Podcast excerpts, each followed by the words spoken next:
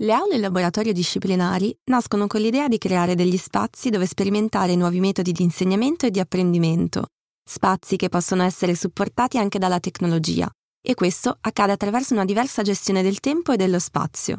Approfondiamo questa metodologia grazie al caso dell'Istituto Superiore Enrico Fermi di Mantova.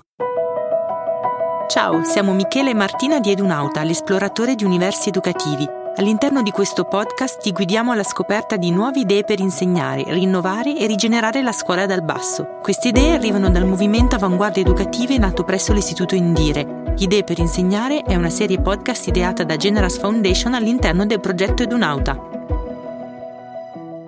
I principi teorici che oggi ci portano a esplorare l'efficacia delle aule laboratorio disciplinari hanno radici lontane. Solo per citarne alcuni, vengono da pensatori come Dewey, Montessori, Beauvais, Ferrier e Washburn.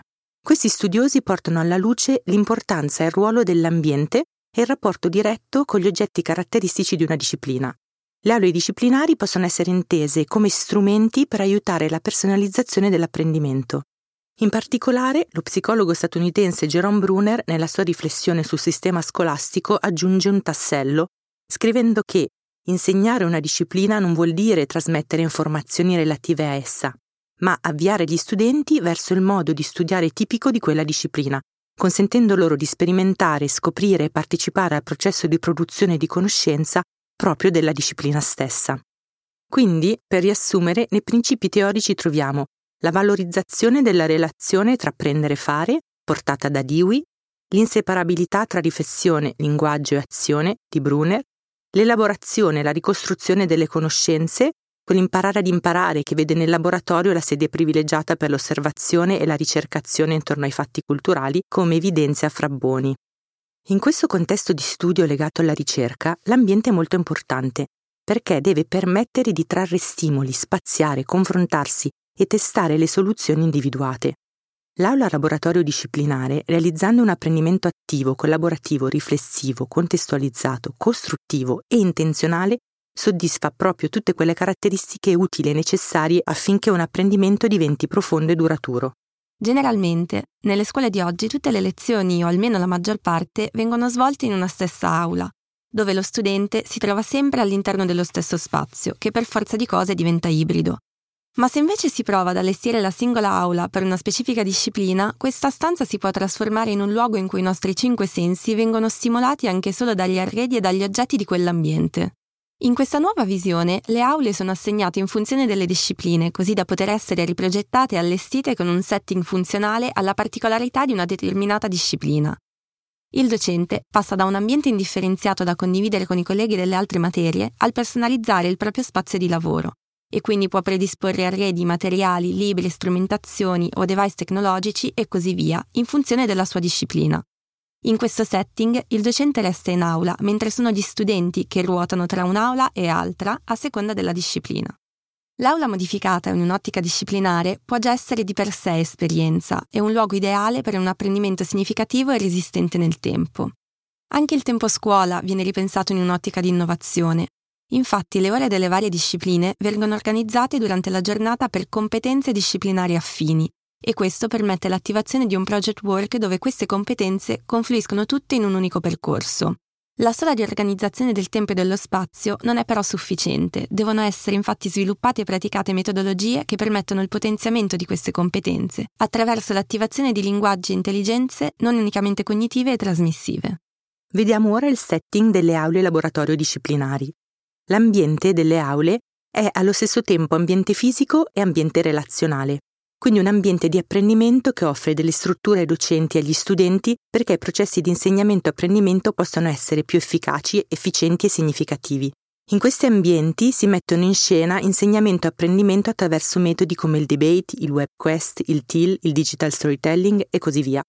Le modalità di allestimento sono simili a quelle di una rappresentazione teatrale, come quelle di un set. Praticamente diventano luoghi in cui avverrà il cambiamento e quindi l'acquisizione di nuove competenze. Il setting è caratterizzato dall'organizzazione dello spazio, dalla scansione dei tempi, dai modi e dagli stili comunicativi, dalla presenza di regole, dal contratto formativo e dall'attivazione di linguaggi simbolici. Tutti questi punti sono elementi rintracciabili nelle aule laboratorio disciplinari. Vediamo ora il ruolo delle tecnologie nel setting dell'aula. All'interno di queste nuove aule laboratorio disciplinari bisogna considerare anche gli strumenti tecnologici e il loro ruolo nel contesto didattico. La tecnologia qui considerata deve essere quindi in grado di sviluppare le dinamiche sociali e metacognitive di supporto all'apprendimento e al rapporto soggetto e ambiente. C'è quindi bisogno di una tecnologia che è centrata sull'alunno e capace di favorire il lavoro cooperativo. In pratica è una tecnologia che è in grado di offrire occasioni di socializzazione e di adeguarsi a un lavoro che può avvenire in spazi e in tempi differenti. In generale possiamo affermare che un'aula disciplinare dovrebbe poter offrire un device per ogni alunno, un device centrale per il docente e un sistema in grado di far dialogare tra loro questi vari device, quindi un cloud, ossia un sistema di archiviazione e condivisione in rete. Vediamo ora le fasi di sviluppo. Nelle aule laboratorio disciplinari tutto il contesto concorre a cambiare modalità di far didattica e a promuovere lo sviluppo di competenze. Il contesto è dato dall'ambiente, dagli spazi e dai tempi dagli oggetti, dagli arredi e dalle tecnologie. Il primo step per la realizzazione di queste aule è l'assegnazione di uno spazio a ogni singolo docente. L'assegnazione non avviene in modo casuale, ma per affinità o assi disciplinari. All'inizio dell'anno scolastico si assegna un armadietto a ogni studente dove potrà riporre libri, materiali didattici e oggetti personali. In caso di dotazione tecnologica, quella standard può prevedere proiettori interattivi, isole di lavoro digitalizzate, un device per ogni studente, un device centrale per il docente e un sistema per far dialogare tra loro i device. La fase progettuale più importante avviene a settembre. In questa fase è prevista la pianificazione dell'orario e l'orario tiene conto di risorse sia umane che strutturali e segue alcuni passaggi che permettono di definire l'orario in base all'assegnazione delle aule. Parliamo ora del ruolo del docente nell'aula laboratorio disciplinare. L'aula rappresenta uno strumento di sviluppo professionale per il docente. Grazie all'opportunità di progettare setting funzionali alle proprie esigenze, l'insegnante diventa un professionista capace di interrogarsi, di riflettere sulla pratica e di migliorarsi. Per il docente i vantaggi derivano dalla praticità di lavorare in modo continuativo con un setting già predisposto. Gli insegnanti che hanno sperimentato l'aura laboratorio esprimono la loro soddisfazione nello sperimentare anche nuove forme di collaborazione tra i diversi colleghi, oltre ad osservare che lo studente apprende in modo decisamente molto più attivo. Ora diamo uno sguardo al tema della valutazione. Le aule laboratorio disciplinari si presentano per introdurre metodi valutativi innovativi in cui possono essere programmate valutazioni diagnostiche, valutazioni formative e anche valutazioni certificative, che diventano attività condivise e partecipate. Il setting fornisce proprio la possibilità e la necessità di valutare le abilità connesse all'acquisizione e l'interpretazione, il processo e la produzione di conoscenze che anch'esse devono essere valutate attraverso la tecnologia e i media. Approfondiamo ora il caso dell'Istituto Superiore Enrico Fermi di Mantova, scuola del Movimento Avanguardie Educative. L'idea delle aule laboratorio disciplinari nasce all'Istituto Fermi quando le aule sono state dotate di un videoproiettore con pennarello interattivo e i docenti di un notebook per poter accedere al registro elettronico. Da qui ad ogni cambio d'ora il docente doveva scollegare il computer dai cavi, chiudere le sessioni di lavoro e raccogliere tutto il materiale per poi cambiare aula. La necessità pratica di snellire questa procedura ha portato quindi all'idea di dissociare l'aula dalla classe e di provare un nuovo modello. È nata così l'idea di abbinare ad ogni docente un'aula sullo stile delle scuole estere. Da allora ogni docente ha iniziato a svolgere le attività didattiche nella propria aula, strutturando lo spazio e seguendo le esigenze della propria disciplina. Sono gli studenti che ad ogni lezione cambiano aula, imparando così a modificare anche il loro approccio all'apprendimento in funzione dello spazio in cui si trovano e vivono. Le aule di conseguenza sono diventate sempre di più laboratori disciplinari, ai quali accedono docenti della stessa disciplina. Gli insegnanti che condividono lo stesso ambiente si sono dovuti poi confrontare su quale fosse il setting migliore. E così hanno potuto constatare che è certo che lo spazio che insegna, come osservò giustamente la Montessori vediamo le condizioni essenziali con cui è stata realizzata l'idea. Innanzitutto, nel passaggio dal modello classico aula classe al modello innovativo aula docente, un gruppo di docenti coordinati dal dirigente scolastico ha svolto un'analisi degli spazi che erano a disposizione dell'istituto facendo un censimento delle aule e delle aule speciali.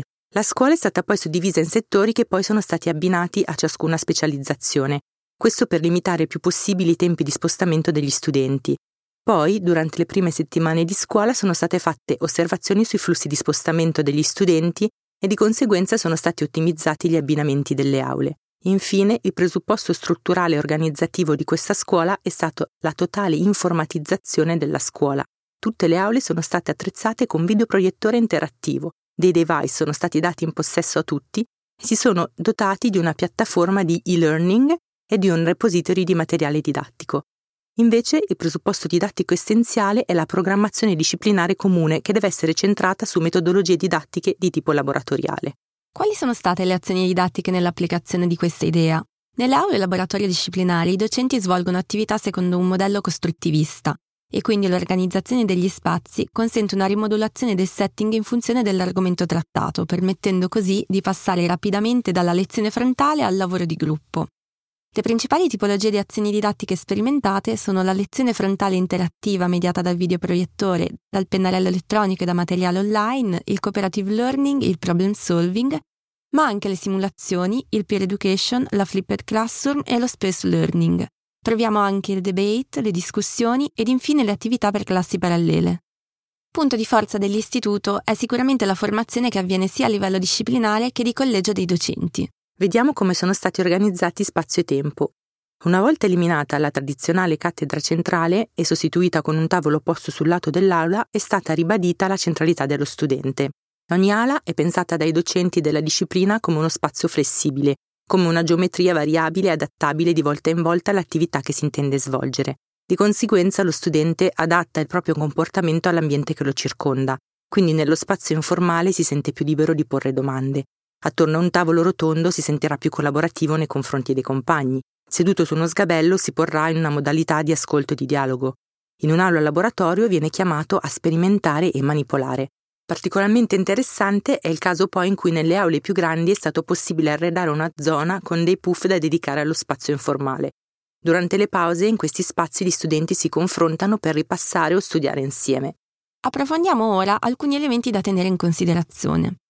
Riorganizzare gli spazi comporta il considerare aspetti come la gestione degli spostamenti degli studenti, considerando anche le differenze di autonomia di ciascuno.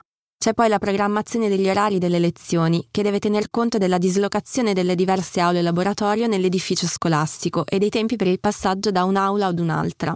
È poi necessario individuare anche uno spazio riservato agli studenti per la custodia dei loro oggetti, come ad esempio degli armadietti nei corridoi.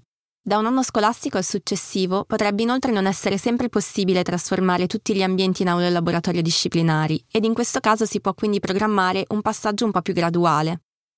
Ancora, una nuova sperimentazione può generare una sorta di resistenza da parte di singoli docenti circa metodologie che non sono mai state testate oppure verso un genere di organizzazione che va a scardinare quelle che sono le tradizioni e le abitudini consolidate. Il presupposto necessario è quindi una programmazione disciplinare comune centrata su metodologie didattiche di tipo laboratoriale. Per fare questo è opportuno che nel periodo precedente si sia già dibattuto e sperimentato quindi un metodo di lavoro che abbandona la didattica di tipo trasmissivo. Infine, ci potrebbero essere alcune resistenze e difficoltà iniziali e per superare queste difficoltà e diffidenze iniziali un suggerimento è proprio quello di attivare un percorso di formazione in collaborazione con le altre scuole, dando vita ad una sorta di comunità di pratica. Quali sono i motivi per cui adottare la metodologia? Innanzitutto per superare la comune distinzione tra lezione teorica e attività laboratoriale, poi per rendere naturale e facile il lavoro sull'esperienza diretta oppure mediata dalle tecnologie digitali e ancora per facilitare il confronto tra gli studenti sullo sviluppo e l'esito di esperimenti concreti. Infine, per produrre esperienze di studio e ricerche vicine a quelle esistenti in ambiti professionali. Inoltre la metodologia aumenta la motivazione, migliora il senso di autostima e autoefficacia e si favoriscono atteggiamenti emozionali positivi verso l'attività scolastica. Le motivazioni per adottare questa metodologia sono davvero tante e importanti, per questo non vediamo l'ora di conoscere in che modo le aule laboratorio disciplinari saranno implementate nel tuo istituto. Appuntamento alla prossima puntata. Hai ascoltato Idee per insegnare, una serie podcast ideata da Generals Foundation all'interno del progetto Edunauta. Le idee educative proposte fanno parte del movimento Avanguardie Educative dell'Istituto Indire, l'Istituto Nazionale di Documentazione, Innovazione e Ricerca Educativa del Ministero dell'Istruzione. Per saperne di più, ascolta il trailer o vai sul sito innovazione.indire.it slash avanguardie educative. Idee per insegnare è un podcast realizzato in collaborazione con Rossella Pivanti e con le voci di Michela Calvelli e Martina Plebani.